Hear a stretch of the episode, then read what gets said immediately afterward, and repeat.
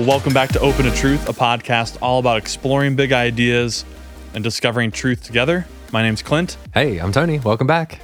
Uh, a little bit of housekeeping Mm-hmm. at the front here. Uh, the one of our previous videos on should you have kids got quite a bit more A little bit of a reaction traction on than- YouTube, anyway. Yeah. than previous ones. And a few things I want to say about that. There was just a, a lot of, I wouldn't even necessarily say negative comments, but kind of. Some of them, but Uh, I don't want to get into the whole topic of antinatalism, but they were saying things like, oh, you should have read this and this book before you did a podcast on it, or you need to know more about this topic. You sound ignorant, Oh. or yeah. um, like you're missing important you must be new here. you're missing important pieces.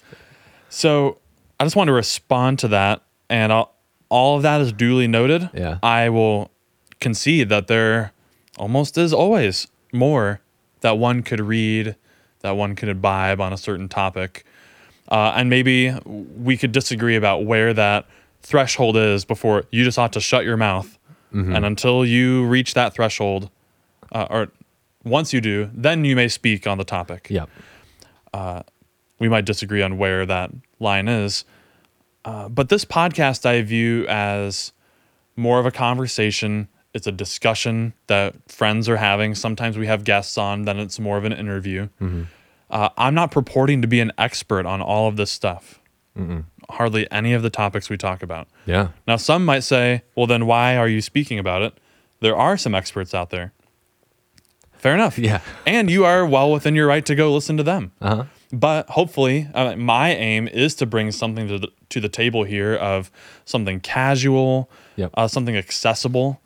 Um, I do have training in philosophy, which I view as sort of the handmaiden to to all other disciplines. I don't think you can actually do any of the other disciplines without assuming something philosophically in the process. And so, to that end, I feel at least marginally equipped to trespass a little bit into areas that I am not an expert in and at least be able to have a conversation. I mean, Yeah. it, it would really stink to not be able to talk about things. That you weren't already an expert on. right. Yeah. I mean, well, that's certainly what, and when I think about what I have to bring to the table in this kind of a podcast, because I don't have the philosophy degree, I am a true layperson uh, with a lot of these issues.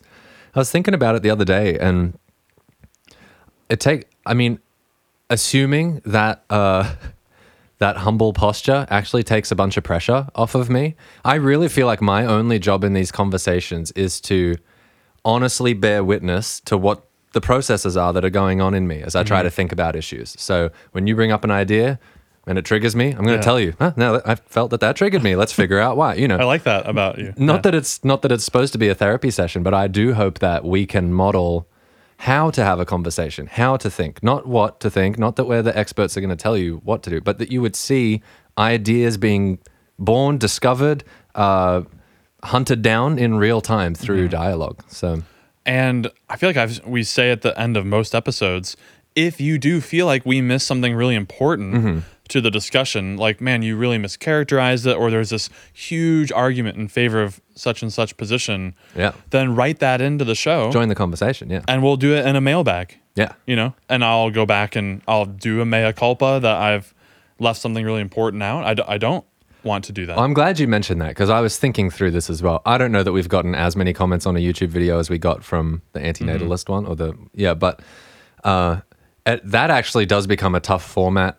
It's tough to know how to respond because some of these comments maybe are legitimately bringing things to light, opinions that we didn't consider or whatever, and we can go through and like respond in the comments. But then it's kind of weird to get back on and do an episode. And we got one more thing to say about that topic we did three weeks ago. You know, Right. but maybe a mailbag episode is the place for that, where we revisit old topics and kind of march those conversations forward a little bit. Mm-hmm. I don't know. Yeah, I spent like four hours responding to comments. yeah. And I don't know how helpful that was. I felt I feel somewhat obligated to if they're taking the time Hmm. that I at least say something. Yeah, sure. I mean, but I just started to get repetitive as were I think the comments coming in. right.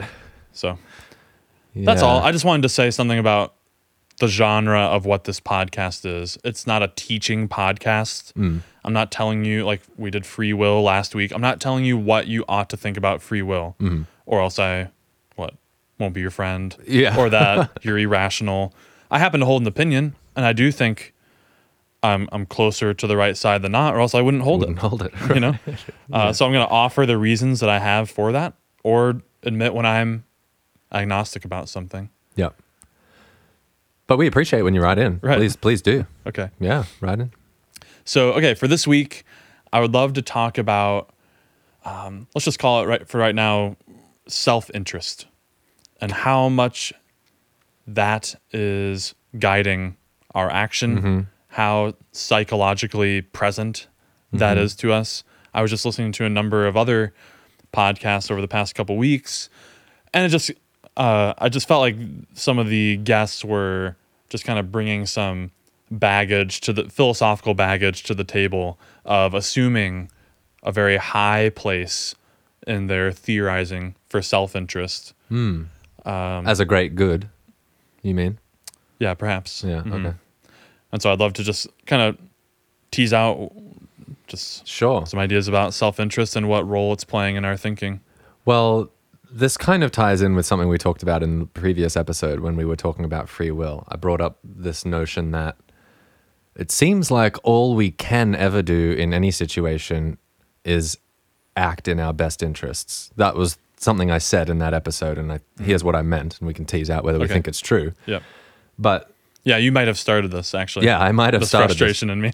yeah which was just that um as i look at the way that i act in the world it seems to me that no matter what my stated reason is for performing an action it can ultimately be traced back to uh, my experience will be better in some way if i do this. Like for example we were talking about do you lose your temper and yell at your kid? Or do you res- respond with patience kindly to your kid? And it's like well in the moment um, one of those might gratify an anger impulse that you're feeling if you're annoyed by yelling, and there's a degree of pleasure to be obtained there. Um, and so, in that case, acting in your self interest, fulfilling the angry desire, gives you that little hit of pleasure that somehow you get from fulfilling an angry desire. Okay. Or the next day, you're, you decide to be patient with your kid and not yell. And maybe that day, the scales have tipped sort of in your mind from satisfying the anger itch and yelling is outweighed by how good I will feel, or, or rather, how bad I might feel with guilt after I do that, or how good I will feel as though I'm a patient parent or I'm a patient person. And so, so I just am noticing that even in my virtue, there is sort of smuggled in this self interested motivation where I'll feel better if I'm a virtuous person. I will carry less guilt. I will uh, be more content with the way I carry myself in the world. I'll be more at ease with myself if I know I'm virtuous. And so, even though my actions look selfless, self sacrificial, I'm helping old ladies across the street, whatever it is, if I'm doing it because I'll feel better, it's still self interested. So, Okay. that was a word vomit. Sorry, but no, I, that was that was well said. okay. So I think moving forward, maybe this is a mouthful, but it's what it's called in the literature. Hmm. We can call this view psychological egoism. So you may have heard from uh, listener if you've heard some things in psychology like the id and the ego. The ego is just like the I, right? Yeah. And so, and psychological meaning just how your mind is operating. And so the the view is that you human beings are ultimately motivated by self-interest. Um, that even if other desires are present, like I have a desire to love my wife or take care of my community, help little old ladies off the street, ultimately there's this more fundamental um, deep-seated layer of I'm trying to improve my life in some way to make things better for myself or to avoid things becoming worse. And can we say even that maybe that's tied to like a survival instinct and an adaptation instinct? That that all our lives what we're trying to do is survive and be okay and create enough safe space around us to be okay. So if I learn at a young age that when I act a certain way, daddy gets angry and hits me, well, I'm going to adapt and survive by not acting that way. You know what I mean? Right. Is that I don't know if that's if it's too soon for me to marry those psychological egoism and the roots of it being this survival impulse, but they seem related to me. I suppose I suppose that could be like your that would be an explanation of why it's true. Yeah, Mm. I guess perhaps. so, yeah. Mm, Yeah. I guess someone could say that. Okay, so do you do you think that it is true? Psychological egoism. Yeah. Well, that's what remains to be seen. Okay. Let's, let's look through some of the arguments. So, uh, I prepare. I prepared a little bit for this one. Great. And I used this resource, The Fundamentals of Ethics. Um, great little book. Russ Shafer-Landau. Very Little- readable. Shorter than I would expect for such a big topic, actually. Yeah, there's a lot of big topics. Yeah. Uh, and I just find him to be a fantastic author. He's a professor, at least when um, I was most familiar with him, I think in Wisconsin. But Okay. great little book. Sweet. So much of what I'll say will be ripping from that. Okay. Uh, so one thing about the view first is that it's trying to describe something, not prescribe. It's not saying that you ought to do anything because it is in line with your self-interest. It's just describing the way human beings are. This is what you This happen is- to do. This is what you're ultimately motivated by your own self-interest. Um, and I guess one way, maybe a way we could start is to think through ways that this could be disproven. Hmm? This is always it's a it's a place I like to start. I with love to start there. Yeah. because first of all, it just helps us avoid confirmation bias Yeah. and sets the win conditions or lose conditions for a view. Yeah. If there is no possible way that your view could be wrong, then that's a problem for your view Hmm. because very few things in our world are unfalsifiable. Yeah. you Right. know? N- namely axioms, Yeah. tautologies, truisms. And perhaps this is one of those, but it's um let's put it this way. How about this? I happen to think that this spells certain doom for conventional morality.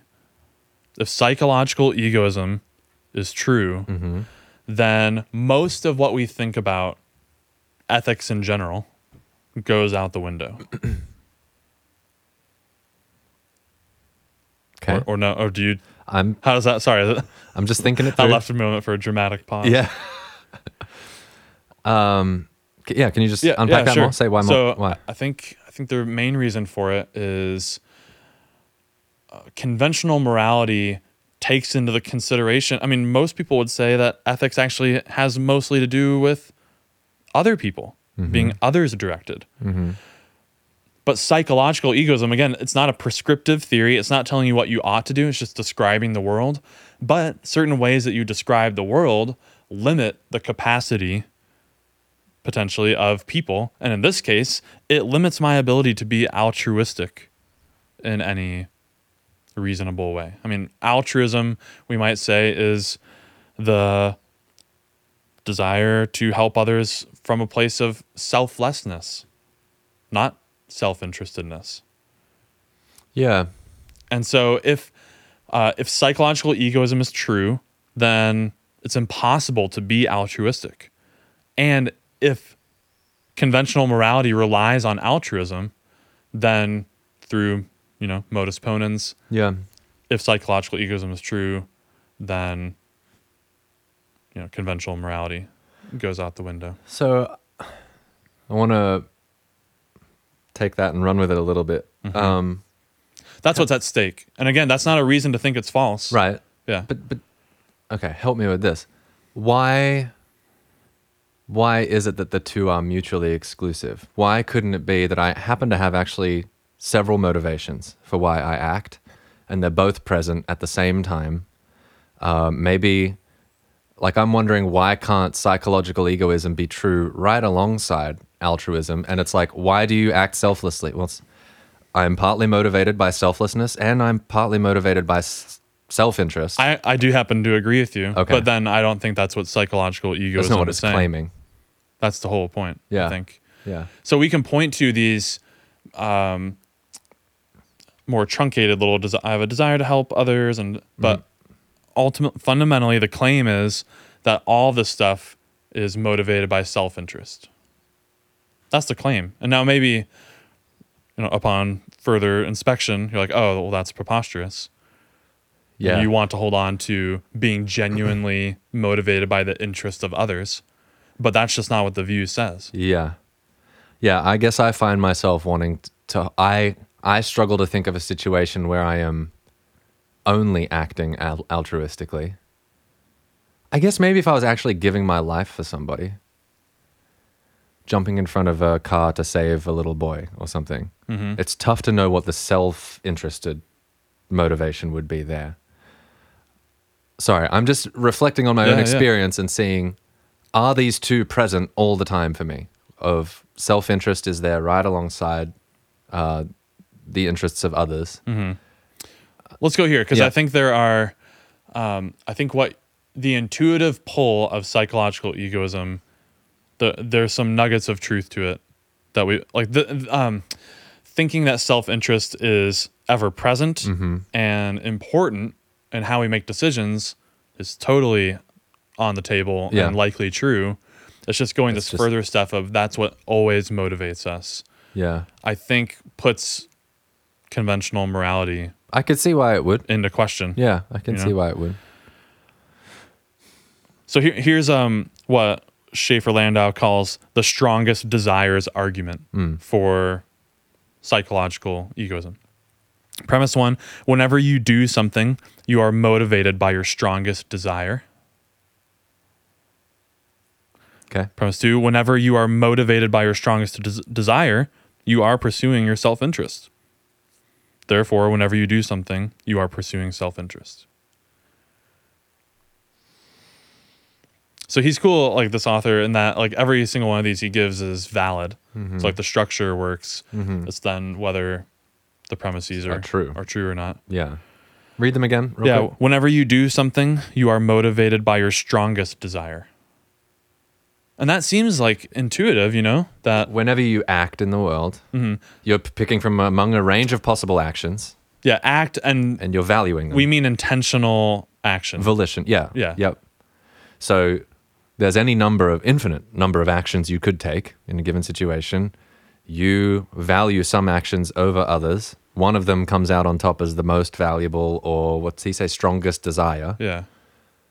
And he's saying, and that's the one you will end up acting on, the strongest desire. Mm-hmm. And it will be self interested.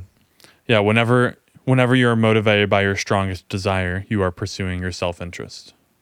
And is he almost like saying that definitionally there? Like what it means to pursue your strongest desire is that you, like, couldn't your strongest desire be uh, selfless action?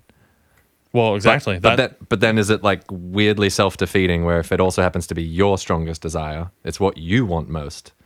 Good. Okay. So this is, and now like, so to me, and I think this is what he says, if I'm remembering correct. I didn't like copy down the whole hmm. chapter into my notes, but that you would really only be persuaded of this argument if you were already in in the grips of believing psychological egoism. Because you're exactly right. Yeah. You would say, well, no, I could. One of my strongest desires could be to help others. Um, I think maybe here's where some confusion lies is we I think we're allowed to make a distinction between whose desire it is, who it belongs to, and what the desire is for. Just because it's my desire, you know, it's one of my mental states, I don't think it automatically means that it's in my interest or that my life will be going better or that I'm, I'm accruing more pleasure or avoiding more pain purely because it's my mental state that's being satisfied Yeah. when I act in that way. To your point, I mean, frankly, I find the case of the true hero, the self sacrificing hero, as uh, extremely powerful um, underminer. Say more. He's, what do you mean? The case of the self, like the jumping in front of the car to save yeah, a kid. yeah, yeah. Or, man, I mean, there's so many, right? Yeah. Uh, soldiers in a foxhole. There's four of them, and a live grenade gets tossed in, and one of your buddies hops on the grenade and it blows him up. I mean, it's a split second. Well, what does it really mean to say that that was in his self interest? The psychological egoist says, Yep. you have to do this, uh, or you're ultimately motivated by your self interest. Now, the comeback is, I think you're about to say, that Uh, he couldn't live with himself afterwards. He's running this counterfactual Yeah. all very quickly. If I didn't jump on that grenade, then I wouldn't be able to live with myself. I've had a guilty conscience, and or like i I could die Yeah. anyway. And his strongest desire is to die virtuous or Mm-hmm. knowing that somehow. Yeah, perhaps. Or, know? but I mean, it's strange though. yeah. That's, that's a strange way of thinking about well-being. Is the last moment mental or, state. or no, no. After that, oh, yeah. yeah. your your accolades post mortem. yeah. Um, Well, I wasn't. No, I didn't even mean that. That he would live on as a hero. I just meant, yeah, it's really the can't live with myself thing. It's like in that split second, what I want most is to not live with my friends' deaths on my conscience. So I'm going to jump on the grenade, Mm-hmm. and my life will be shorter, but it will be the kind of life that ultimately I want most. Mm-hmm. Yeah. I, is this I've view often- unfalsifiable? when I first heard that case, like in college in an early ethics class, I never brought it up because it was too morbid. Mm-hmm. Yeah. but I will now. What? And I always thought, "Ah, I'm sort of glad that not everyone has the hero gene in them, because I can imagine a case Everyone where jumping. well, all four jump and bonk heads. and then they all die tragically. yeah. You need just a few heroes here and there. This is the way your mind wandered in uh, school. Um, Yeah, so I was just asking, is this view falsifiable? I mean, the psychological egoist who just claims this is what's at the root of all your action. Mm-hmm. What can be what can be said other than no, I disagree. You know, right. Well, this is a little bit how I felt in the free will one. Yeah. There's something to that. yeah, Right. Well, everything you're thinking is just yeah, uh, it's just appearing before yeah, thought. yeah. Uh, I do think it has a bit of that. yeah. Okay, Um, yeah, we could run like a an invisible elf hypothesis where, um, let's say I had a conversation with you and it turns out my car broke down, and I proceed to tell you that, oh man, I just can't like keep him away. What? What are you talking about? Like this invisible elves, they show up and they like screw up my car while I'm sleeping, and I just can never catch them because they're invisible. yeah, Like that that that's preposterous, but it's unfalsifiable. Right. Anything Yeah. could be explained in that way and, and nothing you say can be counter evidence because I could then just explain it with the elves. invisible elves. Yeah, Um, it has that texture to it. Here's another argument in favor of psychological egoism. Maybe maybe this will scratch your itch. The expected benefit argument. Whenever you do something, you expect to be better off as a result. If you expect to be better off as a result of your actions, then you are aiming to promote your self interest. Therefore, whenever you do something, you're aiming to promote your self interest. it's another way of saying the same, same thing. Uh, it does get you to the same conclusion, but I think it's a little bit different. That you expect to be better off. The other one was more like motivational and your desires. Seems the same as like, um, oh, is it Donald Hoffman who talks about fitness payoffs? That's what we're all doing here. It's running little Mm. calculations determining fitness payoff for various courses of action and Yeah, I don't know. So, so I think this one's even worse of an Mhm. argument. Premise two: if you expect to be better off as a result of your actions, then you're aiming to promote your self interest. see yeah okay i take issue with that i happen to think that it it happens to be in your best interests to live in harmony with other people so in that sense uh, acting in a selfless way is has the added benefit of being in your best interests as well it is the path to the good life you know um, but read that premise again oh, how did you said that If you expect to be better off as a result of your action, Yeah. then you are aiming to promote your self interest. yeah but that might not be all you're doing Well, yeah. yeah right I mean, just that expecting a result doesn't mean that that thing was the ultimate thing you were aiming at. Or the motivator. Yeah. Yeah. Right. I mean, someone who is, let's just call it altruism, just for shorthand, conventional morality. When I go out of my way to help someone, I do expect to feel good, Yeah. you know, in some way, having done has some positive feedback loop there. lived in, in accordance with virtue. But that doesn't mean that was my ultimate aim in doing so. hmm I just view it as kind of like a well, that's maybe sounds pejorative. I was gonna say like a lazy or naive psychology, Mm. or just not very robust. There's a lot more going I think on. yes, I think it's that. it's not the only fractal Yeah. to be looking at. I don't think I don't think our motivations are very transparent to us. You know, it's pretty opaque uh, in terms of why I do and say the things I do. Even da- going down to stuff like the way the microbiome in your gut can affect your cravings for food and, and stuff. There are all kinds of subtle motivations that I I'm not privy to. Mm-hmm. So to boil it all down to self interest, I think paints with too broad a brush. I think I think it's uh, yeah more nuanced than that. Right. But uh, but I will give I will grant them that it seems in my experience, self interest is always present. I I struggle to f- think of a situation where that's not one of the motivations. I don't know if I can act in a truly self disinterested way. You know, Mm-hmm. um, I don't know. Maybe though. I mean, can you think of examples? Help me think of examples. and by that, do you mean every every aspect of my life will be worse? Yeah, Okay. yeah. Then yeah, because probably even not. in even in the situations where Yeah. your body succumbs to, you know, being destroyed, there's the pang, the little pang of virtue that you get Yeah. from that, or whatever it happens to be. There's always some little, there's something in it for me, always, or else I'm not acting. I think. so what? But what's strange about that? Here, this is where it gets compl- like tricky to articulate. Um. Oh my gosh, how do you say it? Okay, I'll start with this. Um, it should not be the fault of an ethical view that the the good person, the virtuous person, does find pleasure in being good. So like if if all the different you know there's consequentialism, Mhm. deontology, all these different ethical theories people have come up with, let's call that all within like conventional morality. Yep.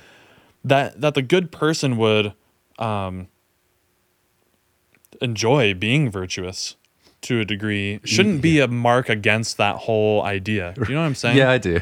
Or when you Yeah. say, uh, I can't help but think of a situation like even when I, I'm doing the good to help someone else, that I feel some pleasure from it. Like, yeah, of, of course that should be, that's already built into the system. hmm But that doesn't mean that, I just don't think it follows at all that you're, you are doing it because of that feeling. In fact, in a way, that would then make it not ethical. And if I could like throw it back at the, hmm the egoist because like on, maybe on a on more of a virtue ethics paradigm where you you had I think it was Aristotle maybe someone commenting on him the incontinent man the continent man and the virtuous man Hmm. the incontinent man does not do the good and does not want to do the good the continent man does the good but doesn't really want to he just kind of does it begrudgingly because he knows it's his duty Hmm. the virtuous man does the good and loves the good Desires the good. Yeah. Um, and likes the good for its own sake and because it's the good. And the fact that he would then experience some pleasure by having done that, I don't think makes it unethical or that it somehow means egoism is true. Yeah. The fact that the good person would feel guilty in the counterfactual if they had not done it, and you're like, see, you're doing it out of your own preservation To to, avoid not feel guilt. guilty. Uh,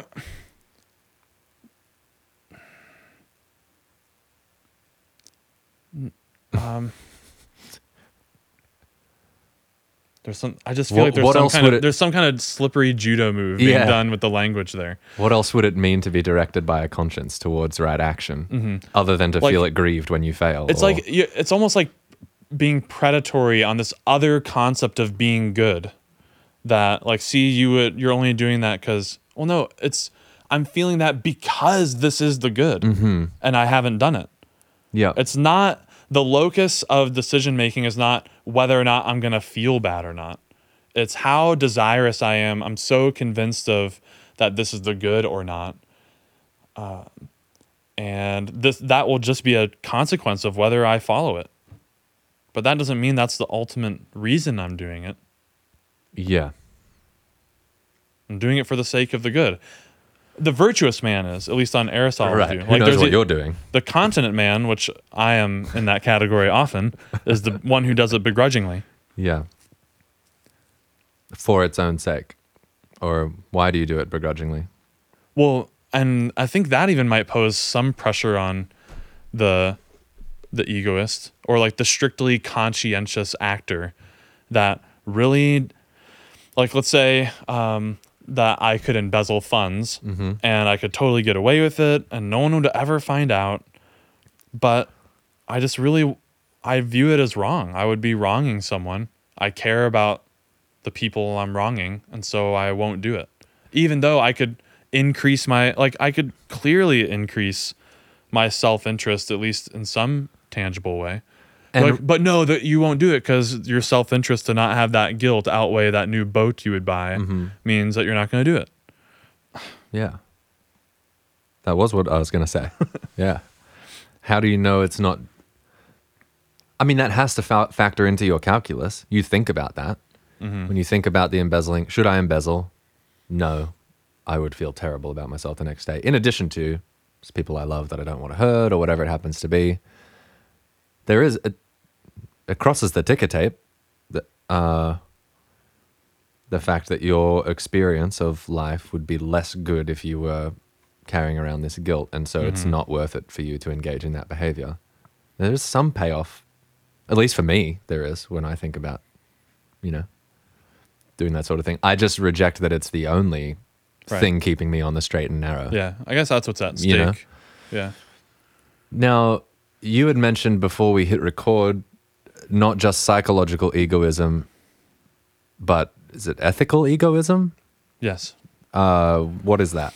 Okay, so ethical egoism would be now the prescriptive version of this. Okay. Where uh, actually you could even whether or not psychological egoism is true is independent. If it's true, it kind of bolsters the stock of ethical egoism. But this view says that you your your only moral duty is to promote your self-interest. That is very backwards from how I was raised to think about morality. I would almost say it's a complete 180. Now, and this is particularly this is the part where I felt like this was being eschewed, or um, sorry, that's not the right word. It was being promoted in some of the podcasts I was listening to. Yeah. like on some I know the one you're listening to. libertarian Bitcoin energy usage. Talking stuff. about f- free market actors and every market actor acting in their own interests is the best case scenario. Um and I do want to separate like the the political philosophy part of this. Yeah. Um I think that's a separate discussion. But for the ethics of individual morality, like what what uh, what is Clint obligated to do? Yeah. And the ethical egoist says you are obligated to promote your own self interest. Above the interests of others. Is that does that add anything to throw that in Uh, only there? if fulfilling theirs also increases my interest. Well, this is what I was going to say. Is th- at least listen, I, I know who you're referring to. I actually don't know his name, but I do know the podcast you're referring to.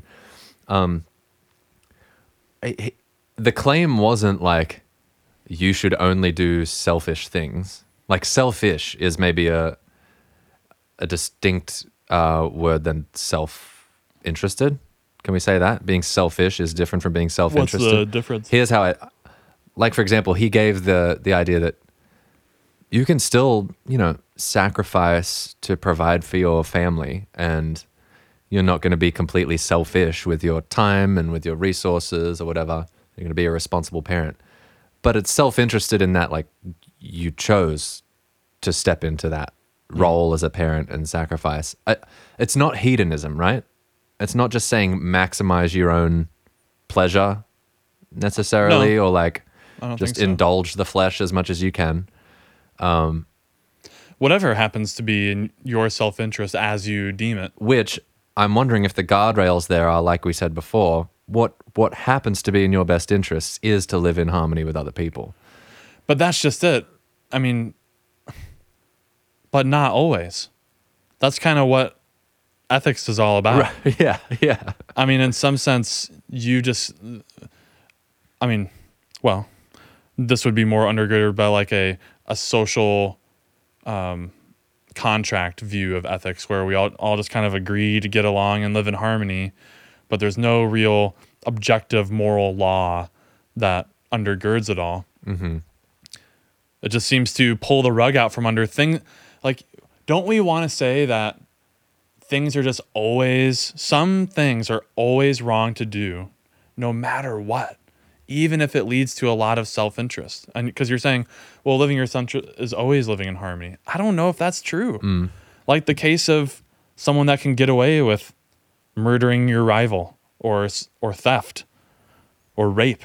Mm-hmm. I mean, rape is a really Yeah, you got pretty dark there. pretty quick. egregious crime that we want to say you ought never do. Yeah. But the egoists cannot help themselves to any other moral precept. And so the um Actually, fun fact like, uh, this is where you may have thought J.R.R. Tolkien, mm, Lord of the Rings creator, was the initial inventor of like, you know, the, the one ring and makes Frodo invisible. yep. Uh, that idea was actually in uh, Plato, and I think it's, I think it's in the Republic. But he tells the story. Uh, it's called the Ring of Gyges, and this farmer is digging around uh, in a cave and finds this ring, and he tries it on, and he turns invisible. He finds out, and he tests it a bunch of times to make sure it works. And he's kind of a poor farmer out in the country. Once he finds out it works, he goes through all these uh, adventures and eventually like kills the king and marries the queen or something and steals a bunch of gold and like becomes the tyrant in a way Because he can get away with it. because he can get away with it. So all of his conventional morality went out the window the moment he was just able to do it.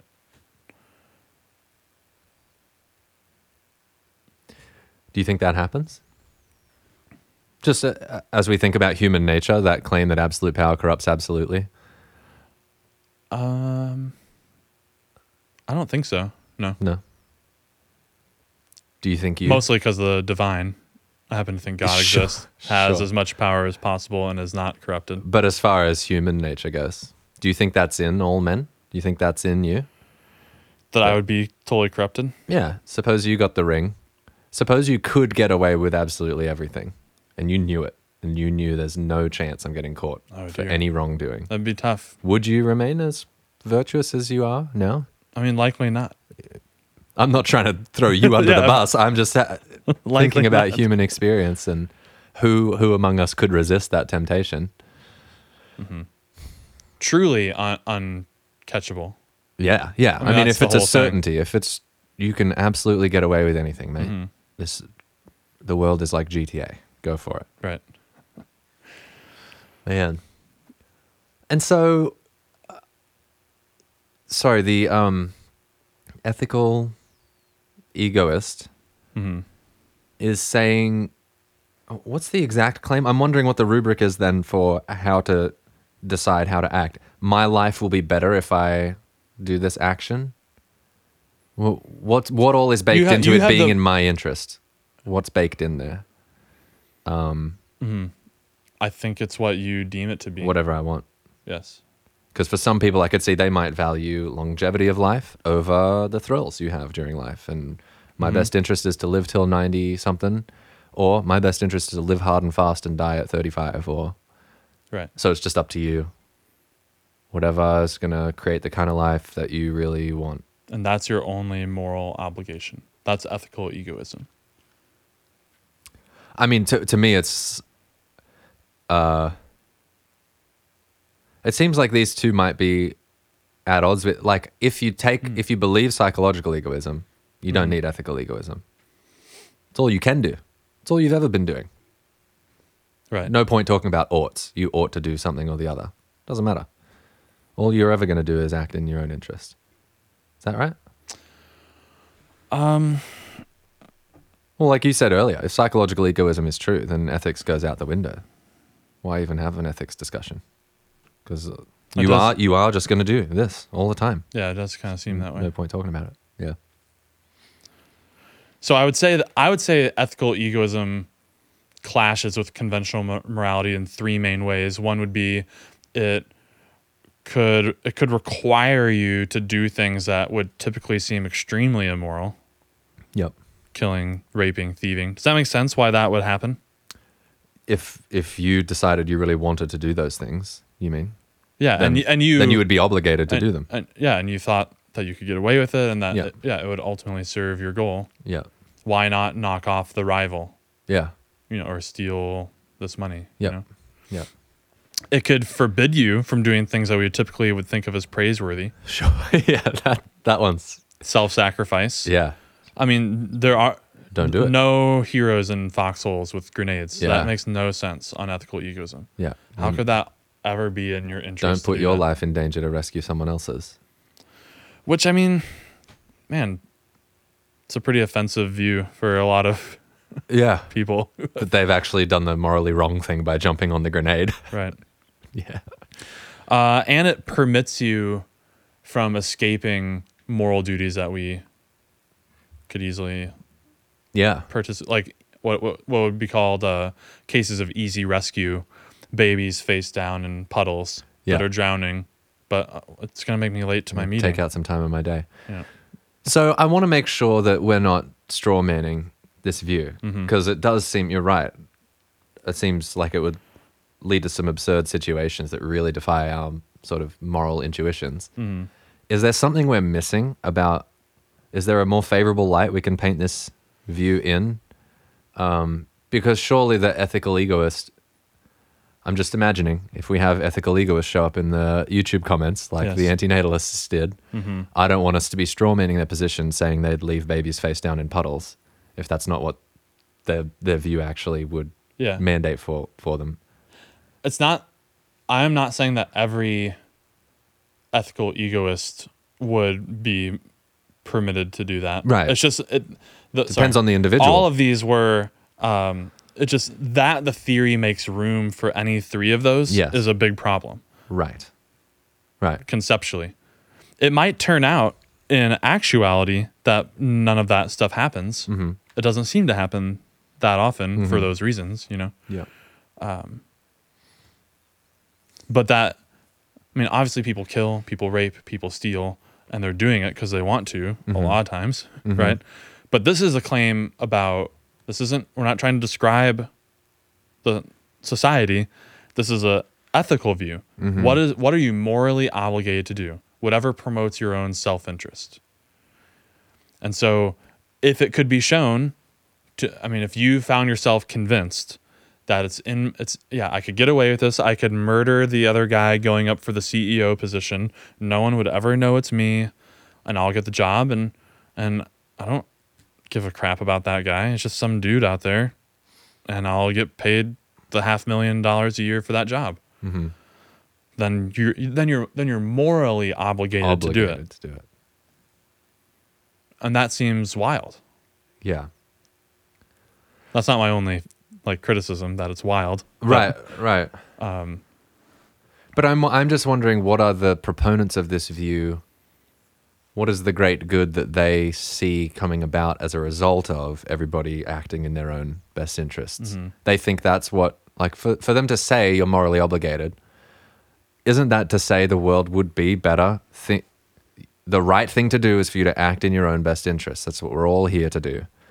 Um, it would be good for us all to do that. Mhm. And I'm wondering, what does that world look like? I mean, this this guy we were listening to was talking in regards to the economy and market actors and and essentially like capitalism, free market capitalism. okay. Um, and he's saying at least as far as innovation, technology development, economic growth, that is best done by free market actors acting in their own best interests, acquiring or energy, making goods, trying things, selling them, etc.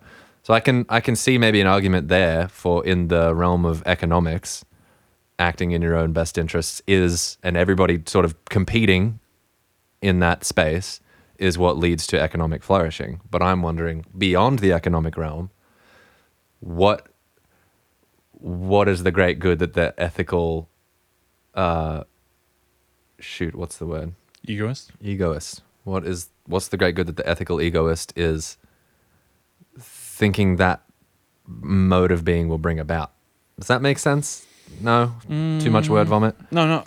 Um, I don't think there is like this higher order thing. For uh, there's no societal good it's trying to achieve. Almost by, definition. it's just in your life.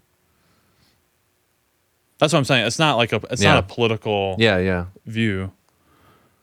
I think it can be transmuted into one. You know, we could give a whole libertarian argument that kind of is like that. yeah okay Um, so here's here's what he calls the best argument for ethical egoism. One one would be to say there's this. I mean, there's kind of an age old question in ethics, and that's why be moral in the first place. yeah Why is morality something that you should follow? Mm-hmm. If if you could be better off without it, why not do it? I mean, that's what the Ring of Gyges story is trying to show. Is as soon as he got the power to do it, conventional morality no longer served his purposes. He could greater. He could have a. a He could have a better life without following them. It just so happens that you and I don't have rings of Gyges, and so we play the game of conventional morality and follow the little rules. But if we could get away with it, we would, and we should, because that's. I mean, just what else is there? Just get get what you can. And and it's been t- it's been difficult to answer the why be moral question. You've had religious folks in the church say, like, uh, basically kick the can down the road. Actually, almost endorse a kind of ethical egoism, if mm-hmm. if if you will, for a moment with the hell you mean with hell and heaven things. you ought to avoid crown hell. a crown of jewels. which it, which has been for people like I don't know Jono. If you talk to him today, he one of his main reasons that he has r- sort of rejected theism and Christianity is, and I think it's it's an is he interesting. okay with that being thrown out? I think so. Okay. I think he would be. John, if you're not, tell me, I guess. But, you know, one of his main points has been look, the only reason I would want to be involved in any of that is to avoid hell. It's self, my motivations are selfish anyway on that story. I'm trying to get my fire insurance. And it's Right. not because I actually want to be a good person or because I Mm-hmm. am interested in what Jesus had to say. It's like, I just want the fire insurance policy. I think we'd be surprised at how many Christians Theists. are Yeah. are ethical egoists. yeah. Yep. ultimately just trying to preserve themselves by being in the Mm-hmm. the saved camp. Yeah, that's interesting. And and not only that, not just um again, not just trying to preserve self interest because that um we yeah, what am I trying to say? That that's a very natural thing to do. A lot of us do that all the time.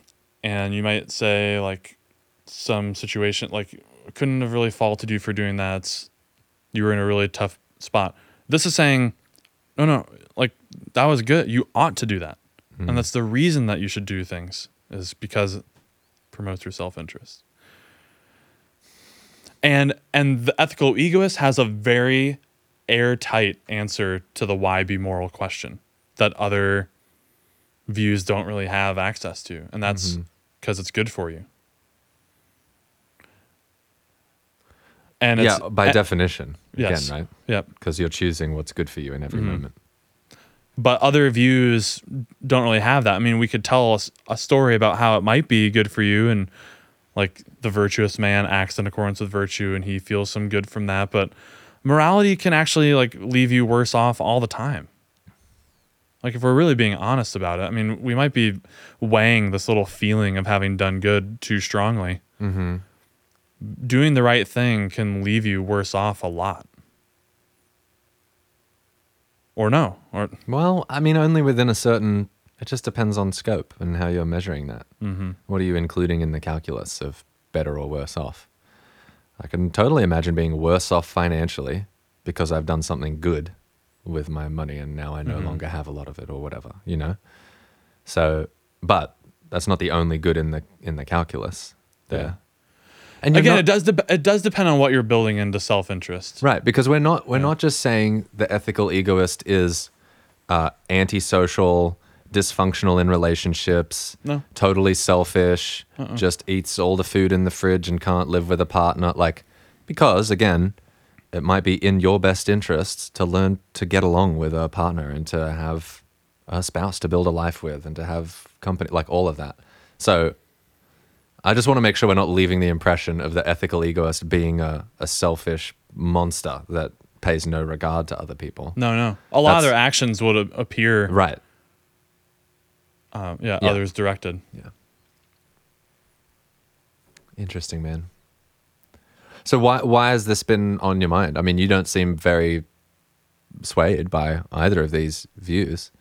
Uh, was there a, a question you were bringing to the table with this episode? Why do an episode on it? Something you were trying to solve, or just wanted to toss it around? I guess I just wanted to talk about it. Uh, I had You- not you thought. want to sway me in some way? no, no, No. I'm maybe I was feeling like you were uh, flirting with the idea of becoming Uh-huh. an egoist of sorts, Hmm. and I I don't know if these views are right, or I don't think they are. So. Yeah, yeah. No, fair enough. Well, I appreciate appreciate you trying to rein me in there, Big C.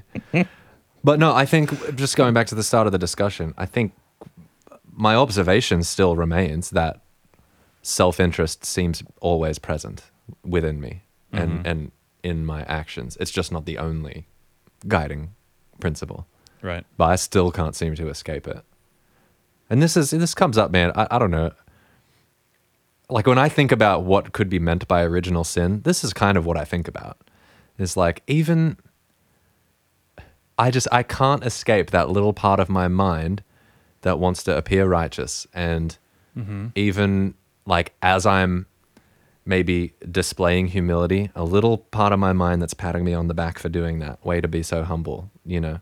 Mm-hmm. And there is this sort of incessant narcissism that seems inescapable where I'm very concerned. Some part of me is very concerned about how things are going for Tony. You know? Absolutely, man. Yeah. And maybe to bring it full circle, I wonder if it does have a lot to do with just the meat brain that you have that Mm. you acquired through whatever natural selection, evolution stuff, and Yeah.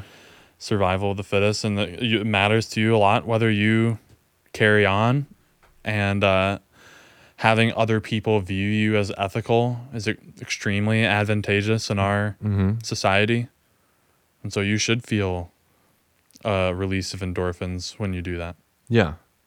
Because we like we're competing and cooperating all the time. That's what those are the two things we're sort of doing in the social sphere.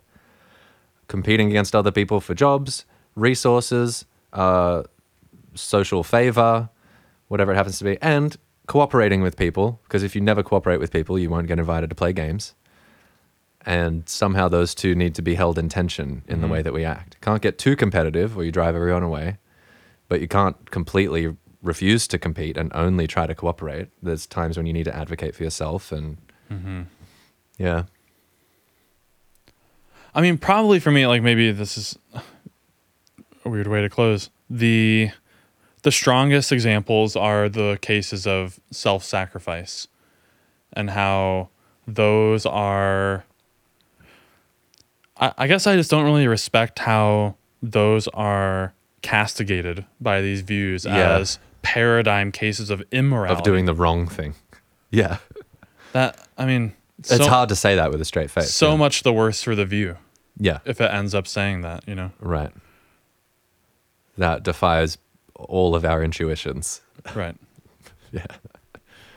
And the great myths Mhm. that have shaped us. But what what I what I like about this topic, I, I'll usually when I was teaching ethics in university, we'd spend at least a couple of days on this near the beginning of the semester Mm-hmm. because if I mean, there's not really a whole class to do afterwards if we If we find out it's true, if psychological egoism is true and then we just endorse ethical egoism. Then what's the point in looking at anything else that might be concerned about others Mhm. as a more paramount duty? yeah, hmm yep. I'll have to think more about how much ethical egoism has um, gotten its tendrils into the church. I find that pretty interesting. Yeah, that is interesting. I don't know if there's any more filaments to pull on there. Out of curiosity, what, I know this is kind of armchair uh, Bible scholar sort of talk that might frustrate some people, but when you have thing sayings like "lay up for yourselves treasures in heaven," Hmm. where the idea is a post mortem, Yeah, is And- it post mortem reward for actions in this life? it's unclear what's being taught there. Okay, I think. or it could just be the a treasure now. Could uh, yeah, depends Okay. on what you think the kingdom of heaven is, I guess. Yeah, yeah. Yeah. But yeah, certainly the way I had for a long time read that was an appeal to self-interest. Mm-hmm. Amass a large pile of treasure, so you have heaps of treasure later. right. Do that. It'll be really sick, and other people won't have done it, and you'll have way more treasure than them. Mm-hmm. I don't know if that's quite what he was getting at, but I think it's uh for I, I don't know where you are if you're still with us as the viewer at this point, but if you are, don't know where you're at if you find these two views to be totally preposterous or maybe Mhm. you are kind of more in that vein, but I think it's more prevalent than you think. And that's how people live their lives. I don't know. really, it's just maybe not articulated Mhm. quite this well. But you think it's implicit in a way a lot of people make decisions, and I do. Is that just the same as saying? Are you saying you think people act in their self interests a lot, or you think people think it's best for them to act in their self interests a lot? They're ethical egoists. They just don't know that word for it. What was your what were you I saying? there? do I uh I think the latter. Really? I feel like the average person, if you asked them, what do you think? Is it better to act in your self interest or the interest of others? I feel like the average person would say the interests of others. Yeah, yeah, they would. Maybe. Mhm. Maybe I'm wrong. Maybe there's a whole bunch of people who are like, look out for number one. Nobody else is going to do it. Maybe. Yeah. I'm also getting a little bit confused even in my own head. Okay. I guess, um, and maybe we could have done a better job of this, but to say more at the beginning, just what we're building into self interest. There's almost a way you could like loop yourself out of the problem Mm. By including the interests of others in the self interest. Yeah, that's some of what I was getting at. And then you get, in, now it's a some weird weird- semantic. Bootstrapping thing. I would even argue that uh, there's a whole ethical view called eudaimonism, Mm. or to promote the flourishing good life, that a ton of Christian philosophers endorse. That's essentially like it's almost the same structure as egoism, Really? Uh, but just yeah, they've kind of built in other virtues into yourself. It's in your self interest to be courageous, and hmm you know. Hmm. Anyway, well, okay. Case in point, maybe we, st- we started with um, a little housekeeping about how this isn't a podcast for all the answers. Here's a topic. Here are these two views in philosophy: Yeah. psychological egoism, ethical egoism. Make up your own mind. But I think we've given some reasons to think that this is a problem for how we conventionally think about morality. Hmm but it does touch on like this important topic of what what is the role of self-interest? What do we make of it? Is it kind of all encompassing is this the way we um, just by default have to operate in the world? And then Yeah. the further step um, should it be the main action guiding way that you live? Mm. And there's some Venn diagram there Mm. between actions that are in your best interest, action that are in the best interest of others. If you can operate in that overlap space, that's Mm. the dream. that would be great That'd be that'd be great. yeah. Well, thanks for listening. Hopefully, you found that conversation helpful. Uh, you can always join the conversation, like we said at the beginning of the show. You can do that. Leave a comment on this video if you're watching on YouTube, and we'll respond to you. Or go ahead write into the show, mailbag at openatruth.com. And we're about due for a mailbag episode, right? Hmm. Yeah. We, we got another one brewing. So if you want to get in on that, send those in submit a question. Doesn't have to be about this topic. Can be about anything. Can be That's an, right. an AMA, really. So, um, yeah, write into the show, and we hope to hear from you soon. Stay curious.